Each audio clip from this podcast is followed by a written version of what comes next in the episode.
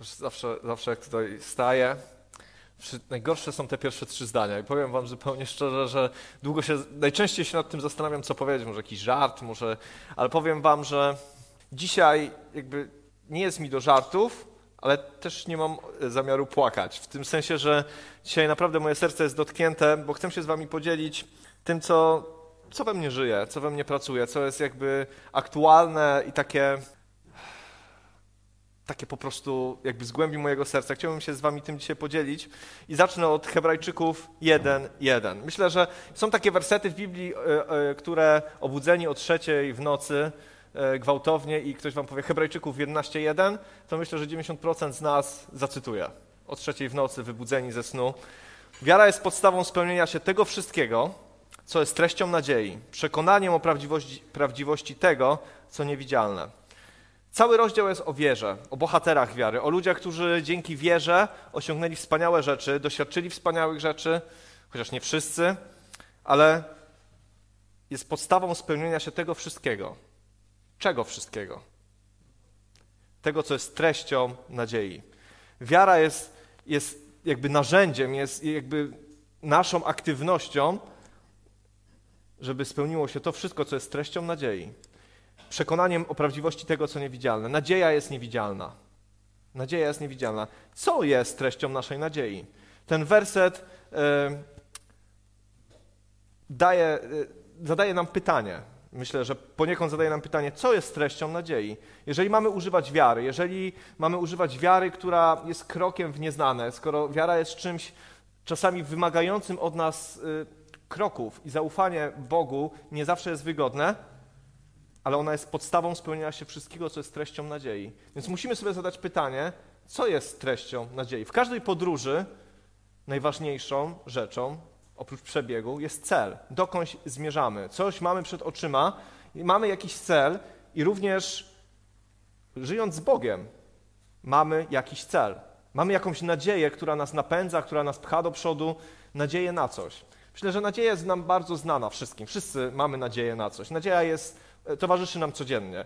W tej skali tutaj list do Hebrajczyków 11.1 to jest nadzieja związana z Bogiem, z wiecznością, niesamowite rzeczy, ale nadzieja towarzyszy nam na każdym kroku. Kiedy budzimy się rano, mamy nadzieję, że ten dzień będzie dobry, że ominą nas kłopoty. Mamy nadzieję na to, że Wieczorem będziemy mogli sobie odpocząć. Mamy nadzieję na to, że może zjemy coś dobrego. Mamy nadzieję na mnóstwo rzeczy. Oczekujemy czegoś dobrego. Nadzieja jest oczekiwaniem na coś naprawdę dobrego, przyjemnego.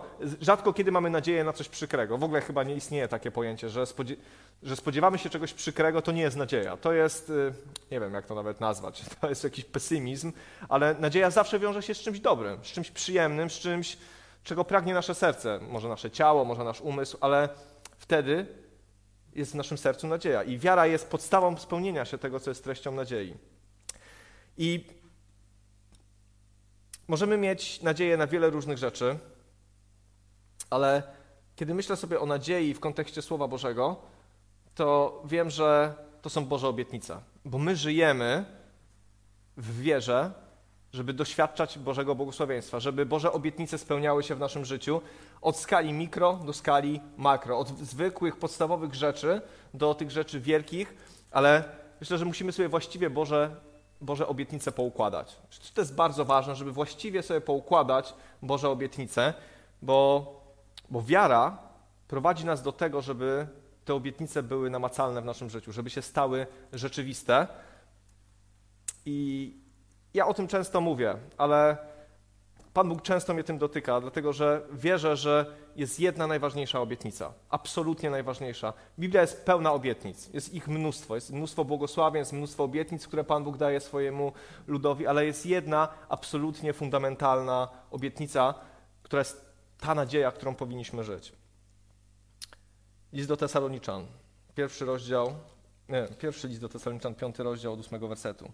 My zaś, którzy należymy do dnia, bądźmy trzeźwi, jako ci, którzy przywdziali pancerz wiary i miłości oraz hełm nadziei zbawienia. Gdyż Bóg nie przeznaczył nas na gniew, ale na zachowanie zbawienia przez naszego Pana Jezusa Chrystusa.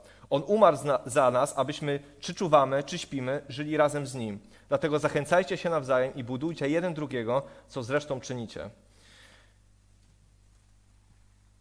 My należymy do dnia. My, my wiemy, co Pan Bóg ma dla nas. To nie jest zagadka. Pan Bóg nie skrywa przed nami e, tego, co nam daje. On, e, on, on nam to e, wykłada, on nam o tym mówi i tutaj apostoł Paweł zachęca Tesaloniczan do tego, żeby oni przywdziali pancerz wiary, czyli to, dzięki czemu mogą osiągnąć to, co jest najważniejsze i założyli hełm nadziei zbawienia. Nadzieja zbawienia to jest coś niesamowicie ważnego. Nadzieja zbawienia to jest coś, co często nam umyka w tym życiu codziennym. Kiedy troszczymy się o rzeczy dotyczące naszego ciała, naszego zmęczenia, naszej pracy, te troski malutkie, te mrówki, które chodzą nam w kółko po głowie, te problemiki, które się cały czas gdzieś pchają w nasze życie, one, one czasami sprawiają, że nie widzimy tego właściwego obrazu, że, że gdzieś tracimy, tracimy cel, główny cel naszego życia i on się gdzieś rozmazuje. On, się, on przestaje być taki wyraźny i jasny. I czasami te drobnostki, ja, wiecie, ja to trywializuję, ja wiem, że te drobnostki bardzo często nie są drobnostkami. Nasze serce się tym zajmuje, nasz umysł się tym zajmuje, jesteśmy smutni, przygnębieni, może za bardzo szczęśliwi, może, może jakaś euforia nam przysłania, ale czasami bywa tak, że, że, że ta nadzieja zbawienia gdzieś jest tak odległa, jest taka domyślna, że przestaje być czymś codziennym w naszym życiu. Przestaje być codziennością, zaczyna być, no tak w Biblii jest napisane, ale przecież tu i teraz mam swoje problemy, mam swoje rzeczy, którymi muszę się zająć. Nadzieja zbawienia, pięknie to brzmi. I właśnie chciałem się z Wami podzielić tym, jak to jest niesamowicie praktyczne w naszym życiu na co dzień. Jak to jest bardzo ważne, żeby, żeby zakładać ten hełm nadziei zbawienia, żeby nadzieja zbawienia, ta nadzieja, o której czytamy w liście do Hebrajczyków, ta najwspanialsza Boża obietnica zbawienia, stała się realna w naszym życiu. Zbawienie to jest coś więcej, chociaż absolutnie najważniejsze jest to, że na wieki będziemy z Chrystusem. Ale zbawienie to jest słowo, które mówi, że Pan Bóg nas ratuje. Zbawić to znaczy kogoś uratować, to znaczy kogoś wyrwać, to znaczy uratować go przed śmiercią przed niebezpieczeństwem, przed czymkolwiek. I to jest najwspanialsza rzecz, którą mamy w Chrystusie. On nas ratuje. On nas ratuje tutaj za życia i sami dobrze wiecie, kiedy się do Niego modlimy, kiedy wołamy, kiedy, kiedy po prostu widzimy Boże działanie w naszym życiu, ale dodatkowo daje nam niesamowitą nadzieję, niesamowitą pewność i zabiera wątpliwości, które tak wielu ludzi dzisiaj ma. Co będzie po śmierci? Bo mamy tą nadzieję i ona jest bardzo praktyczna. Wiecie, możemy odsuwać od siebie tą myśl o śmierć, o znowu, o tej śmierci, znowu, o, o, o tym zbawieniu, ale powiedzmy sobie szczerze,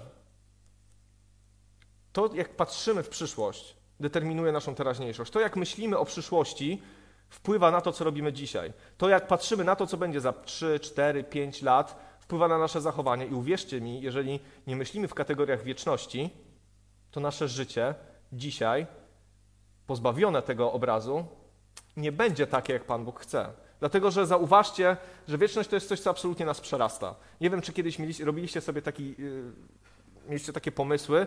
Ja, ja, czasami tak mam, że kładę się wieczorem spać i myślę sobie, co znaczy wieczność. Co to znaczy, że coś nie ma końca, że trwa na zawsze.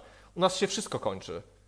Smutek się kiedyś kończy i radość się kiedyś kończy. Kiedy, kiedy jest nam smutno, to wiemy, że kiedyś będzie wesoło, a kiedy jest nam wesoło, to pesymiści mówią, no dobra, dobra, ale za chwilę to się skończy i będzie, i będzie znowu smutno. Bo takie jest nasze życie, ono jest liniowe. Są zloty i upadki, czujemy się lepiej i gorzej, czasami chorujemy, a czasami nasze ciało czuje się zdrowe, ale wieczność to jest totalnie abstrakcyjne dla nas pojęcie. Nic, coś się nigdy nie skończy. I Biblia mówi o wieczności bardzo jasno i klarownie. Jest ta wieczność, która nigdy się nie skończy, ona wcale nie będzie przyjemna. Nie wiem, jak ona do końca będzie wyglądać. Nie wiem, jak będzie wyglądać e, piekło, ale tak myślę, że to nie będzie nic przyjemnego, absolutnie. A z drugiej strony mamy absolutnie niekończącą się, nie wiem, błogostan, nawet nie wiem, jak to nazwać, absolutne szczęście. I to są bardzo ważne rzeczy, bardzo istotne rzeczy.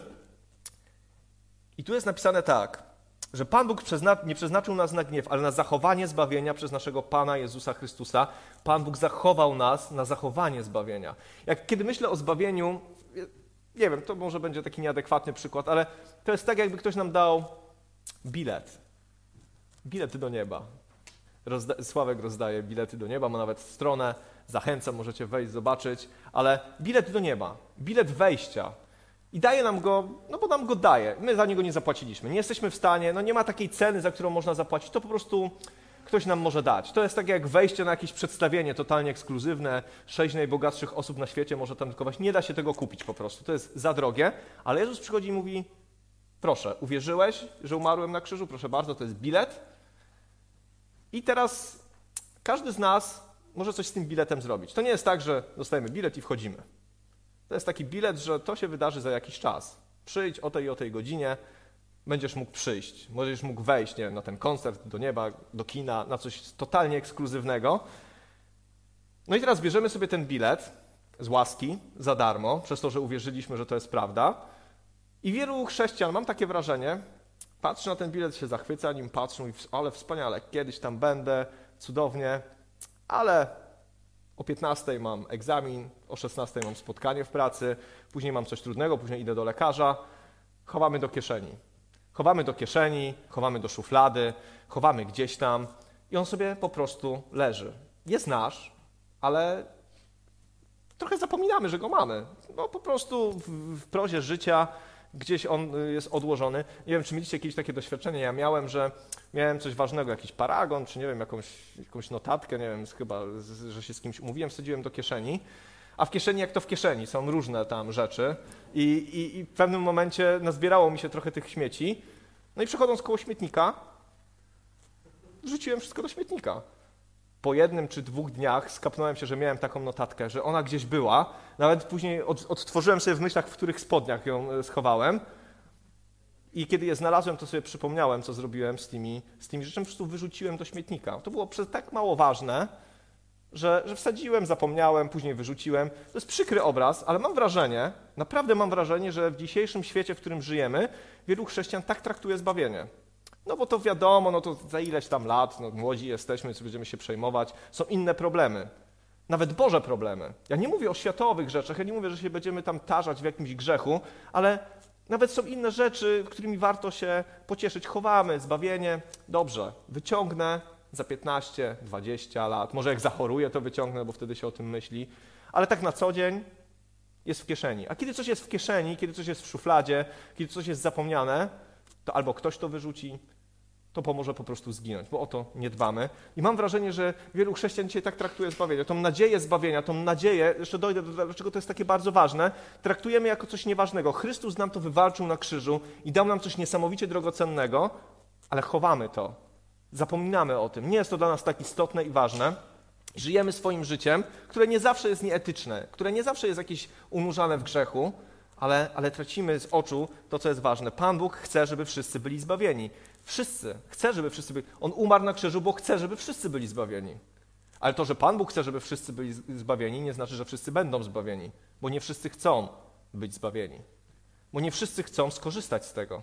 Bo nie wszyscy chcą zachować ten bilet, nie wszyscy chcą y, zachować y, to zbawienie. Jest nawet taki fragment w Biblii, żebyśmy dbali o swoje zbawienie z trwogą i z bojaźnią, żebyśmy o nie się troszczyli, jak się dostaje coś absolutnie ważnego. Ja sobie tak wyobrażałem kiedyś, gdybym wygrał na przykład e, w Eurojackpot, tam oni tam wygrywają jakieś astronomiczne pieniądze, tam jakieś 200 milionów na przykład złotych, się zastanawiam, co ten człowiek, który wie, że wygrał i ma ten kuponik. I ten kuponik, ten mały świstek papieru to jest 200 5 milionów złotych. Ja się zastanawiam, co taki człowiek ma w głowie, kiedy idzie do kolektury, e, który pewnie co 10 sekund sprawdza, czy on go nie zgubił, czy, czy ma go ciągle w portfelu, czy ma w tej książce. Pewnie odruchowo ten człowiek gdzieś chowa, żeby przypadkiem nikt nie zauważył.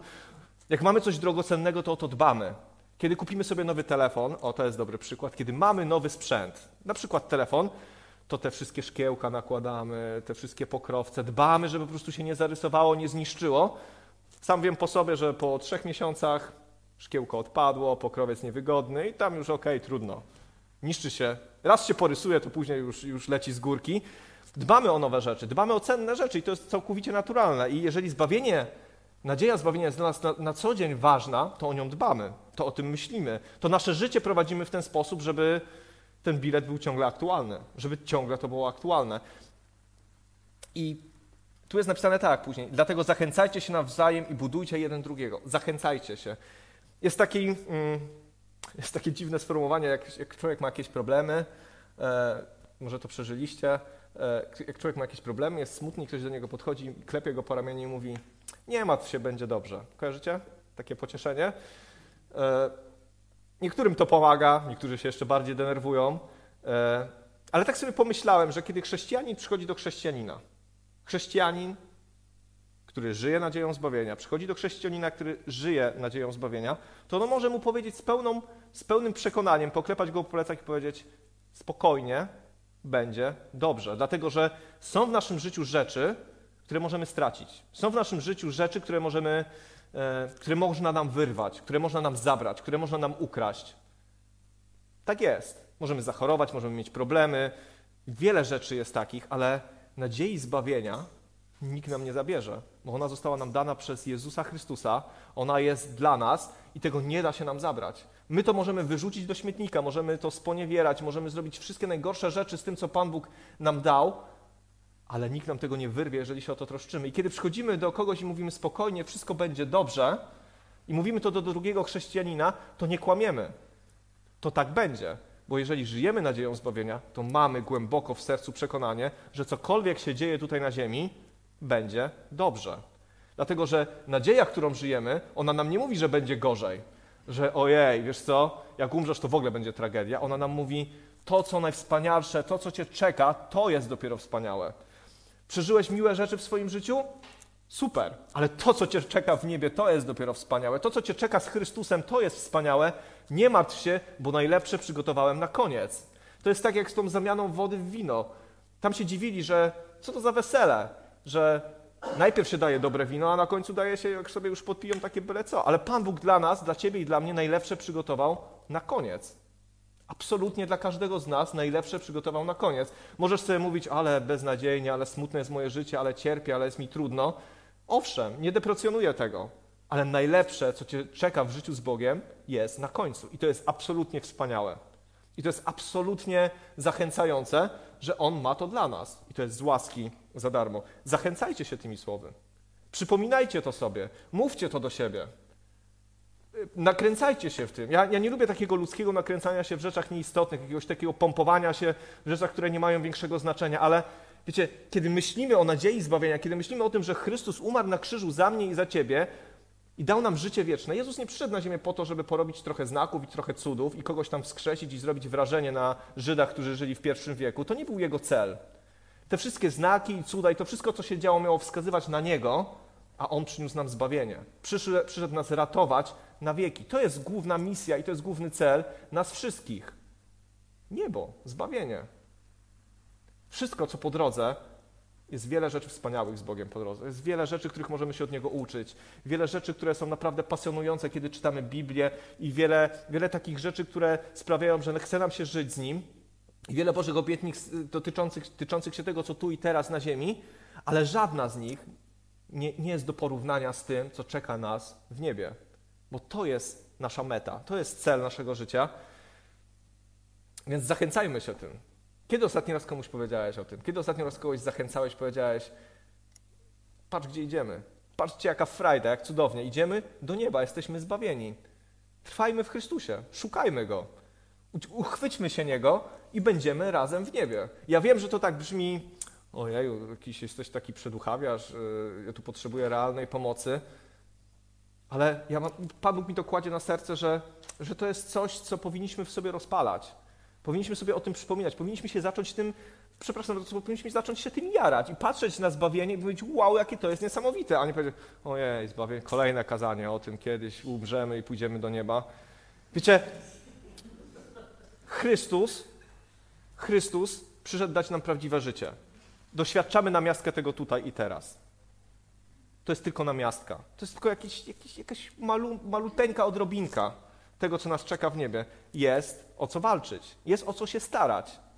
Jest o co się starać. Kiedy macie w pracy albo gdzieś obietnicę awansu, jakiejś podwyżki, wkładamy pewien wysiłek, żeby to, żeby to, żeby to dostać. Staramy się, walczymy o to, żeby, żeby ta nadzieja, którą mamy, żeby się zrealizowała, bo chcemy tego, ale w życiu z Bogiem jest dokładnie tak samo. My, wiecie, to może brzmi interesownie.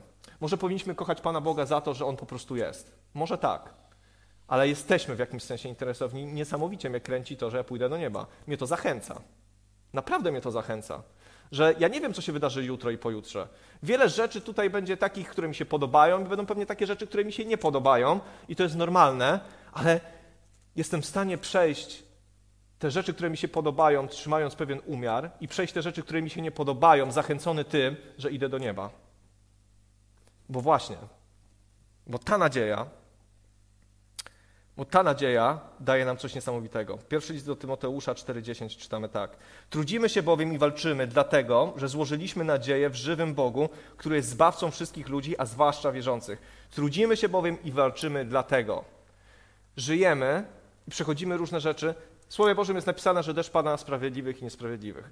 Ja, ja wiem, że ludzie wierzący też mają problemy no chyba nikt się ze mną tu nie będzie kłócił. Mamy swoje problemy. Niektóre sobie sami generujemy, niektóre po prostu są, no bo, no bo są, no bo żyjemy w takim świecie upadłym, grzesznym i różne rzeczy nas spotykają.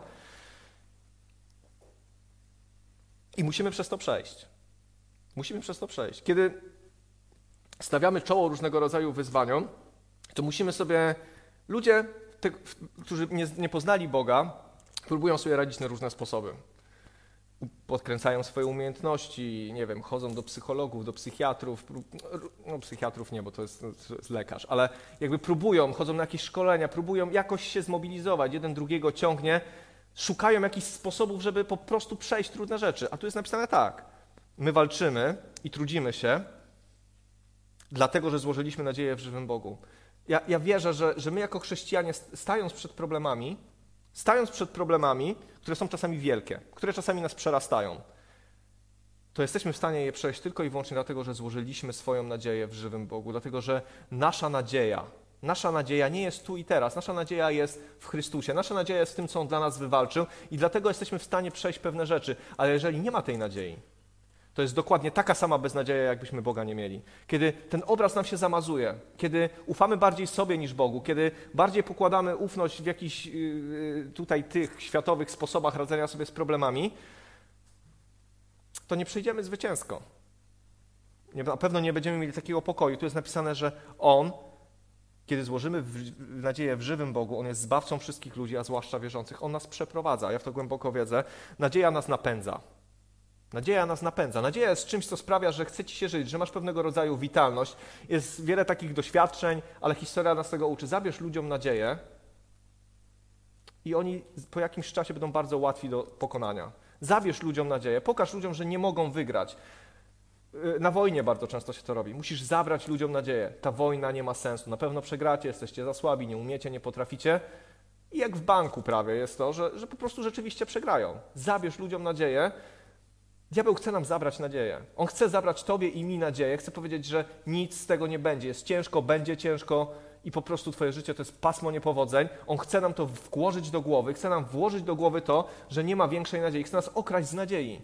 Bo nadzieja jest czymś, co nas napędza, co sprawia, że idziemy dalej, że pomimo bólu, pomimo, pomimo cierpienia, pomimo różnych rzeczy, które gdzieś na nas napierają i są niewygodne, my ciągle idziemy dalej, bo mamy przed sobą cel i wiemy, że ta nadzieja jest realna i prawdziwa, że, że to jest nagroda dla nas, że po tym, po tym czasie boju będzie wytchnienie.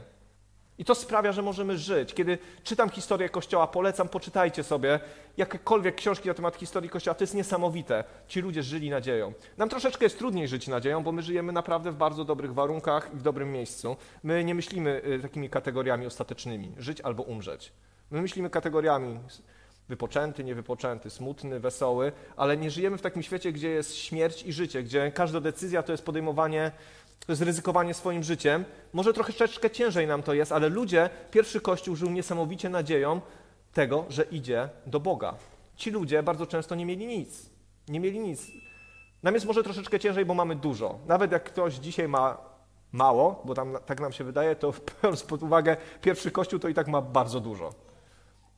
Bo to, że wiemy, że będziemy jedli przez kolejny tydzień, już jest naprawdę wielkim wyczynem w porównaniu do tych ludzi, którzy nie wiedzieli, że będą jedli przez kolejny tydzień. Ale złożyli swoją nadzieję w Panu. I dlatego byli w stanie żyć tak, jak żyli.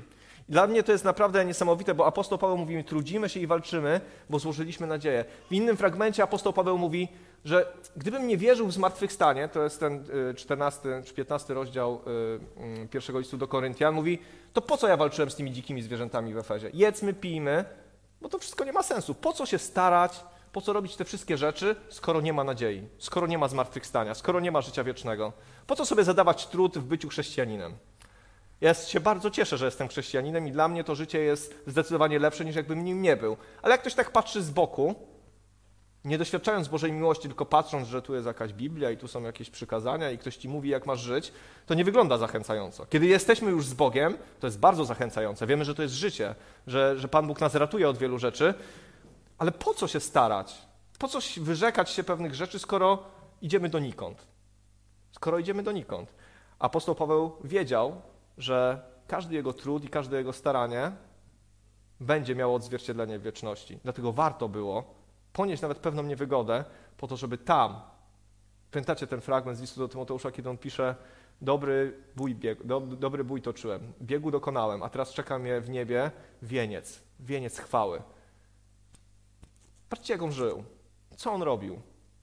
Nie bał się żyć dla Chrystusa, bo wiedział, dokąd idzie. Wiedział, jak nagroda go czeka. Diabeł chce nas dzisiaj okraść z tego.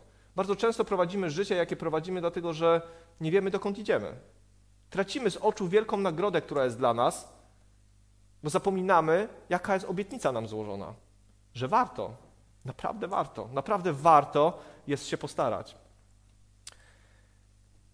Rzymian 8, 23, 25. A nie tylko ono. Podoba, podobnie my sami, którzy już mamy pierwszy owoc ducha, wzdychamy w sobie, oczekując usynowienia, odkupienia naszego ciała. Z taką właśnie nadzieją zostaliśmy zbawieni. Nadzieja, której spełnienie się widzi, właściwie nie jest nadzieją, bo kto żyje nadzieją na to, co już się spełniło? Ale jeśli spodziewamy się tego, czego jeszcze nie widać, to oczekujemy tego z całą wytrwałością. Apostoł po raz kolejny mówi: My oczekujemy tego przemienia, tej przemiany naszego ciała, my oczekujemy tego spotkania z Chrystusem. To jest niesamowite, dlatego że ciągle myślę, że ten kontekst historyczny, historyczny jest ważny, dlatego że naprawdę prowadząc życie bardzo słabe, bardzo kiepskie jakościowo, kiedy, kiedy, nic nie masz, kiedy jest ci ciężko, kiedy codziennie walczysz o przetrwanie i Ewangelia mówi ci wieczność z Chrystusem. Staniesz się nowym stworzeniem, pójdziesz do nieba. Naprawdę nie jest to uwarunkowane. To do nich bardziej docierało. To, Ewangelia głośniej kiedyś krzyczała niż teraz. Teraz Ewangelia musi się troszeczkę przebić. Ona ma potężną moc, ale musi się przebić przez ten nasz dobrobyt i nasze patrzenie na ten świat, który jest teraz. Dzisiaj stworzyliśmy sobie jakieś takie ogródki tu na ziemi, pielęgnujemy to nasze życie i ono jest takie, takie hołbione, ale kiedyś ludzie tego nie mieli i kiedy on mówił o tym, że, że my tego oczekujemy, tego usynowienia, oczekujemy tego, że w końcu będziemy tacy jak Pan Bóg, jak Chrystus po zmartwychwstaniu, oni naprawdę tym żyli. To było dla nich naprawdę ważne, ale to zdanie, nadzieja, której spełnienie się widzi, właściwie nie jest nadzieją. Wiecie, wszystko, co mamy w tym życiu i mamy nadzieję na nowy samochód, na nową pracę, na lepsze zarobki, na co my tam jeszcze możemy mieć nadzieję, na dobry obiad. E, kiedy to się spełni, kiedy w końcu wyszarpiemy ten nowy samochód, kiedy w końcu dostaniemy tą podwyżkę, kiedy w końcu zjemy ten dobry obiad, to nadzieja przestaje być nadzieją.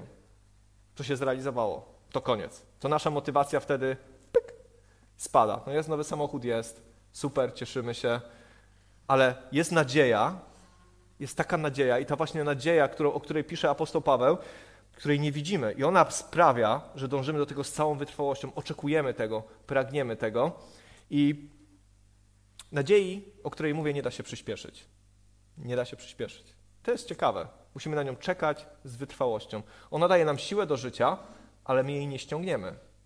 Nie będziemy szybciej z Chrystusem niż wtedy, kiedy Pan Bóg chce, żebyśmy się z Nim spotkali, ona nie jest kwestią tego, że my sobie to jakoś yy, zrobimy. To jest coś absolutnie od nas niezależnego, ale mamy na nią oczekiwać. Mamy, ma być dla nas celem, ma być dla nas drogowskazem, mamy być przez to zachęceni i chcieć tam dążyć. Bo to, co jest widzialne po ludzku, jest do osiągnięcia. Wszystko, co jest w naszym świecie, jest do osiągnięcia. Ludzie robią kariery, zdobywają miliony, zdobywają władzę, tracą władzę, robią wielkie rzeczy, jeżeli się uprą. Można. Można zrobić rzeczy na tym świecie, ale to jest przemijające. Tak jak czytamy w do Hebrajczyków, że przyjdzie taki moment, kiedy to, co, to, co materialne, przestanie mieć znaczenie, zostanie tylko to, co niezachwiane. To, to, co wieczne, tylko zostanie. I diabeł chce nam powiedzieć, nie wiem, wcisnąć nam różnymi sposobami, że tak, tutaj te wszystkie rzeczy, tu miej nadzieję, Lokuj swoją nadzieję w tych rzeczach, które są w tym świecie. Lokuj, lokuj, lokuj, lokuj w tym, co możesz dotknąć, zobaczyć, z czego możesz mieć korzyść. W tym lokuj. Od, chcąc oddalić od nas tą nadzieję zbawienia. Jeszcze list do Koryntian, mam jeszcze kilka fragmentów, szybko je przeczytam.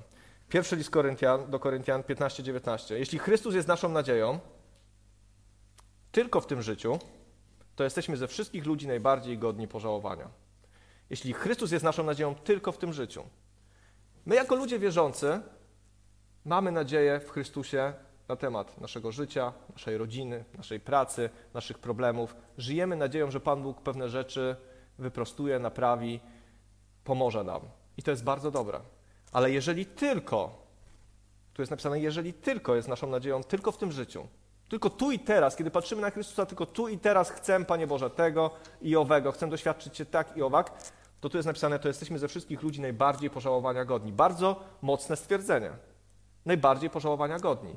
Dlatego, że jest w jednym fragmencie Jezus powiedział, że co by dało człowiekowi, choćby cały świat pozyskał na swojej duszy, poniósł stratę. O jakiej stracie jest napisane tam? Bo jeżeli myślimy o Chrystusie tylko tu i teraz, to możemy stracić to, co jest na wieki. W obliczu wieczności tu i teraz jest niczym.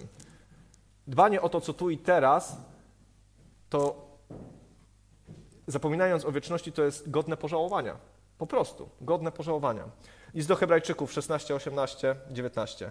Uczynił tak, abyśmy dzięki dwóm niezmiennym posunięciom, co do których niemożliwe jest, aby Bóg zawiódł, my, którzy ocaleliśmy, mieli mocną zachętę do uchwycenia leżącej przed nami nadziei. Trzymajmy się jej jako kotwicy duszy, pewnej i niewzruszonej, sięgającej aż poza zasłonę. Tutaj nadzieja jest przyrównana do kotwicy.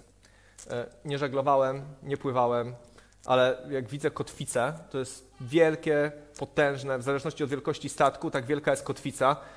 Ona po prostu ma spowodować, że ten okręt nie odpłynie, żaden prąd go nie porwie, on po prostu będzie stał w tym właśnie miejscu. I nadzieja jest w Biblii porównana właśnie do takiej kotwicy naszego życia, naszej duszy, naszego zachowania. Jeżeli mamy nadzieję ulokowaną w dobrym miejscu, w dobrym miejscu, w wieczności, w Chrystusie, to ład, ciężko jest nas zwiać. To po prostu nie jesteśmy podatni na byle co. To po prostu trwamy mocno, dlatego że zadajesz sobie zawsze pytanie.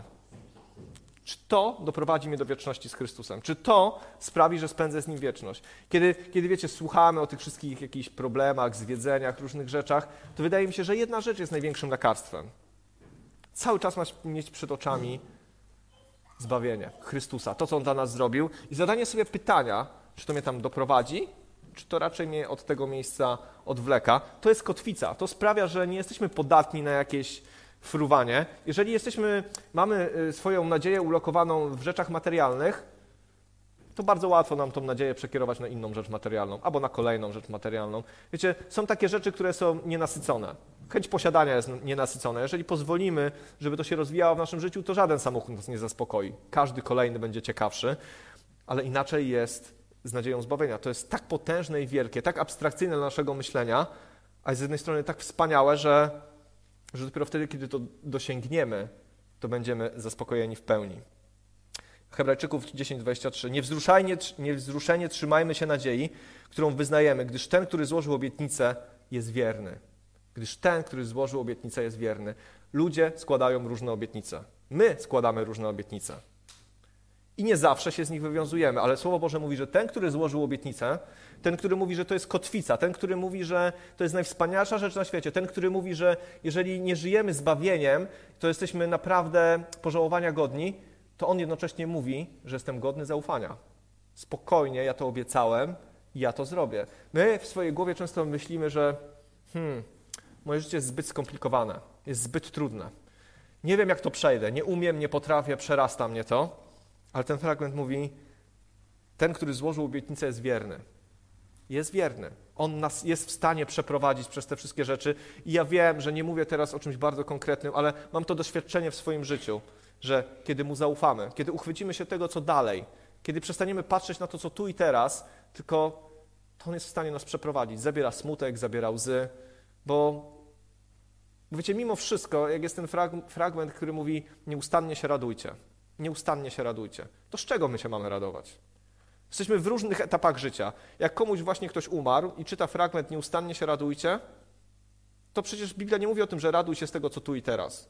Bo jednocześnie Biblia mówi, że tu i teraz jest po prostu przeminie, ale raduj się z tego, że idziesz do Pana. Ostatnio w poniedziałek na modlitwie e, Marysia zacytowała ten fragment, kiedy uczniowie wracają, Jezus ich wysyła, oni czynią cuda, robią wspaniałe rzeczy, przychodzą do Jezusa i mówią, Panie, nawet demony są nam podległe, e, po prostu wielkie rzeczy, wspaniałe. A Jezus mówi, nie z tego się cieszcie, że, że demony są wam podległe. Cieszcie się raczej z tego, że wasze imię jest zapisane w Księdze Życia. Cieszcie się raczej z tego, bo i cuda, i znaki, i wspaniałe rzeczy, one są dobre i potrzebne do budowania Bożego Królestwa. Ale to nie jest cel naszego życia. Naszym celem jest zbawienie i zachowanie tego zbawienia. Naszym celem jest, żeby jak najwięcej ludzi było zbawionych. Naszym celem jest to, żeby dobra Ewangelia, dobra nowina po prostu dotykała ludzkich serc, żeby byli wyrwani z tego świata i spędzili wieczność z Chrystusem. To jest cel naszego życia. Tamte rzeczy są dodatkiem, czymś, co narzędziami, które Pan Bóg nam daje, żebyśmy mogli realizować ten cel. Ale skoro my się tym nie jaramy, przepraszam za to sformułowanie, skoro my nie jesteśmy tym podekscytowani zbawieniem i życiem wiecznym, jak Remek mówił w niedzielę, no to ja już, ja już doświadczyłem tego, że możemy ludzi zachęcać różnymi rzeczami do kościoła. Możemy zachęcić ich muzyką, nawet znakami, cudami, nawet jakimiś wielkimi rzeczami, ale to nie jest trwałe. To nie jest trwałe. Trwałe jest wtedy, kiedy uświadomimy sobie, że, że właśnie oddałem swoje życie w ręce kogoś, kto mnie doprowadzi do wieczności, że jestem bezpieczny, że jestem kochany, że wiem, jaki jest cel mojego życia i nikt mi tego nie zabierze, bez względu na okoliczności. I ostatni fragment, pierwszy list Piotra 1,13. Tym chciałbym skończyć. Dlatego uporządkujcie swe myśli. Jako ludzie trzeźwi, całą swą nadzieję ulokujcie w łasce, której czas nastał dla was wraz z objawieniem się Jezusa Chrystusa. Zachęta dla nas. Dlatego uporządkujcie swoje myśli. To nie jest kwestia uczuć, to jest kwestia naszych myśli. Uporządkujcie swoje myśli. Zatrzymajcie się, zatrzymajcie się i popatrzcie swoje życie, na swoje postępowanie, jaką macie nadzieję. Co jest treścią waszej nadziei? Co jest treścią mojej nadziei, kiedy budzisz się rano? Do czego dążysz? Co jest pragnieniem twojego serca? Dokąd biegniesz? Kiedy, kiedy stoisz przed różnymi dylematami, to, to co ci przyświeca? To gdzie chcesz się znaleźć? To co jest pragnieniem twojego serca, żeby takim mocnym i głębokim? Uporządkujcie swoje myśli. Myślę, że czasami musimy zrobić porządek w swojej głowie i poukładać priorytety, powyrzucać rzeczy, które są nieistotne, a miejsce, rzeczy ważne wstawić na pierwsze, na pierwsze. I to nie jest czasami duchowe przeżycie. Naprawdę. To nie jest tak, że nagle coś cię oświeci, ale to jest czasami nasz wybór, nasz zwykły wybór, co jest najważniejsze, co jest najistotniejsze. I postawić to na pierwszym miejscu. A później jest napisane tak, całą swoją nadzieję ulokujcie w łasce. Całą swoją nadzieję ulokujcie w łasce. Wy to zróbcie to Pan Bóg za nas nie ulokuje naszej nadziei w łasce, to jest nasz wybór. Co ci zapewni dobro? Co ci zapewni szczęście? Co da ci pokój? Co da ci radość? Bo tego szukamy w naszym życiu. Kto nam zapewni? Jak, gdzie szukamy ratunku? Gdzie szukamy tych wszystkich rzeczy? Bo z tym się wiąże nadzieja. Tu jest napisane: ulokujcie to w łasce. W łasce. W łasce w tym, że to jest za darmo, w tym, że to Chrystus dla nas zrobił, w tym, że nie zasłużyliśmy na to.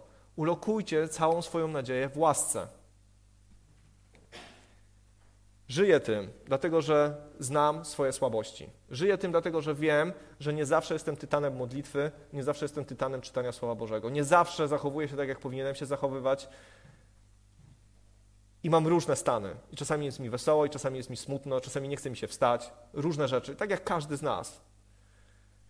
Ale to mnie niesamowicie dotyka, dlatego że jeżeli chcemy mieć tą witalność, jeżeli chcemy być ludźmi gotowymi zrobić dla Chrystusa wszystko, tak jak czasami śpiewamy i mówimy, ale nie wiemy, dokąd biegniemy, nie przyświeca nam ten cel, nie cieszymy się zbawieniem, nie cieszymy się z tym, że On dla nas to ma, że, że kiedy wyznajemy swoje grzechy, kiedy przychodzimy ze swoimi słabościami, to On nas podnosi, to On nam przebacza i On nas pcha dalej, to On nas wyposaża i On daje nam siłę, żeby żyć. I to nie tylko żyć, żeby wegetować, ale żyć prawdziwym życiem i czynić Jego wolę. To jest dla nas, ale całą swoją nadzieję musimy ulokować w łasce. Nasze pragnienia, nasze, nasze poczucia, uczucia różne, niezaspokojone, to musimy ulokować w Nim, postarać się uporządkować swoje myśli i zrobić to świadomie. To, jaką nadzieją żyjesz, ustawia Twoje życie i ustawia moje życie. Jeżeli jesteś jakąś, żyjesz jakąś inną nadzieją na coś innego, to Twoje życie nawet tak po prostu domyślnie będzie dążyć do spełnienia tej nadziei. Po prostu tak będzie. Jeżeli to są rzeczy materialne, jeżeli to są sprawy emocjonalne związane z tym światem, jeżeli to jest cokolwiek innego, czego pragniesz tak bardzo i masz nadzieję, że to się wypełni, to będziesz życie prowadził takie, żeby ta nadzieja została zaspokojona. Jeżeli nasza nadzieja będzie ulokowana w Chrystusie, to nasze życie będzie dążyło do tego, żeby mu się podobać. Nasze życie będzie dążyło do tego, żeby szukać Jego słowa, będzie dążyło do tego, żeby szukać tego, co On ma do powiedzenia, dlatego że chcemy się tam dostać, chcemy tam być, chcemy doświadczać Jego obecności, kochamy Go i chcemy z Nim spędzić wieczność i nasze życie będzie dążyło do tego, żeby tak się stało. Wiele beznadziejności w naszym życiu, wiele, wiele, wiele, wiele letniości, wiele takiego bylejactwa bierze się z tego, że przestajemy traktować zbawienie poważnie. Że wrzucamy to do kieszeni i żyjemy innymi sprawami, po prostu przestajemy traktować to poważnie. Myślę, że czas otrzeźwieć, czas uporządkować swoje myśli, czas ulokować tą nadzieję w Chrystusie. I to jest poczucie bezpieczeństwa. Ja jestem niesamowicie szczęśliwym człowiekiem.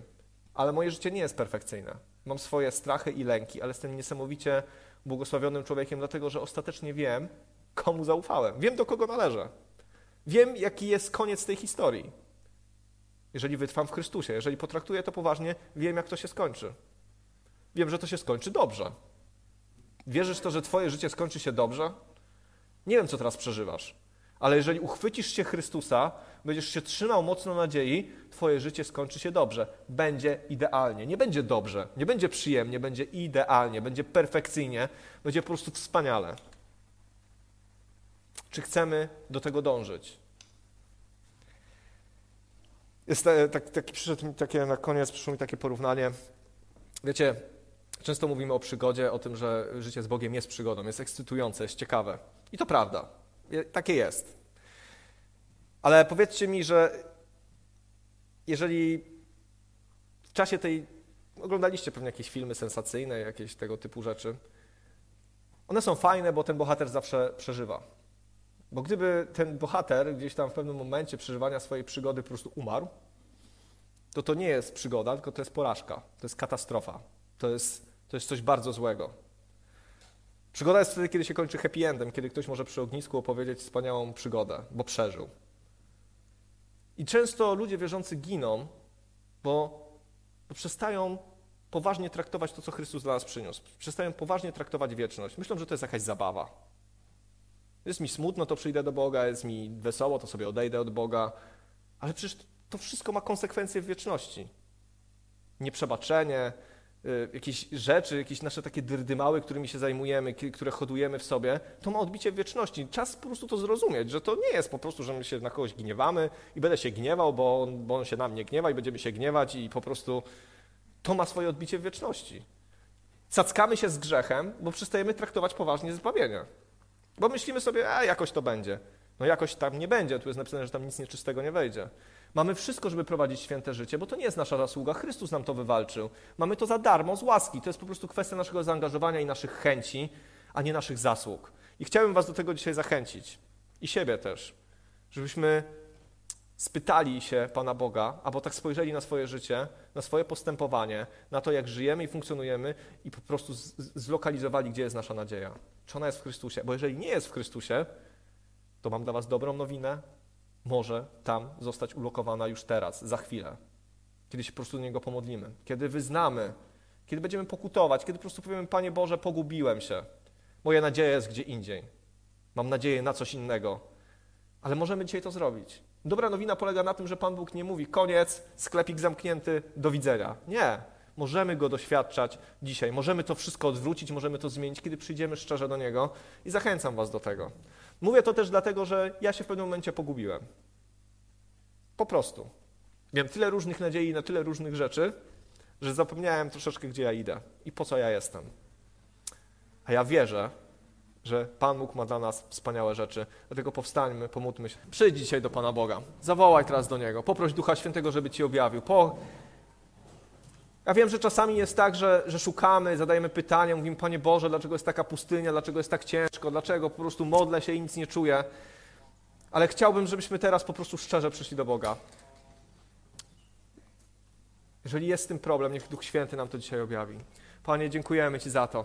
Ja Ci dziękuję teraz za to z całego mojego serca, że przyszedłeś, Panie, stałeś się człowiekiem, wziąłeś na siebie nasze grzechy, nasze winy, umarłeś na krzyżu, Panie, i zmartwychwstałeś trzeciego dnia, żebyśmy byli zbawieni, Panie, żebyśmy byli uratowani, Panie, żebyśmy mogli spędzić wieczność z Tobą, Panie, żebyśmy już teraz tutaj na ziemi mogli doświadczać, Panie, Twojej miłości i Twojej dobroci, Panie, ale ostatecznie, Panie, żebyśmy byli z Tobą na wieki, Panie, gdzie nic nas nie wyrwie z Twoich rąk, Panie, gdzie już zawsze będziemy z Tobą, Panie, już zawsze, Panie, będziemy przebywać w błogostanie. Dziękujemy Ci za to, że to jest wspaniała nadzieja, którą dałeś swojemu Kościołowi, Panie. To jest wspaniała nadzieja, którą dałeś każdemu z nas, Boże.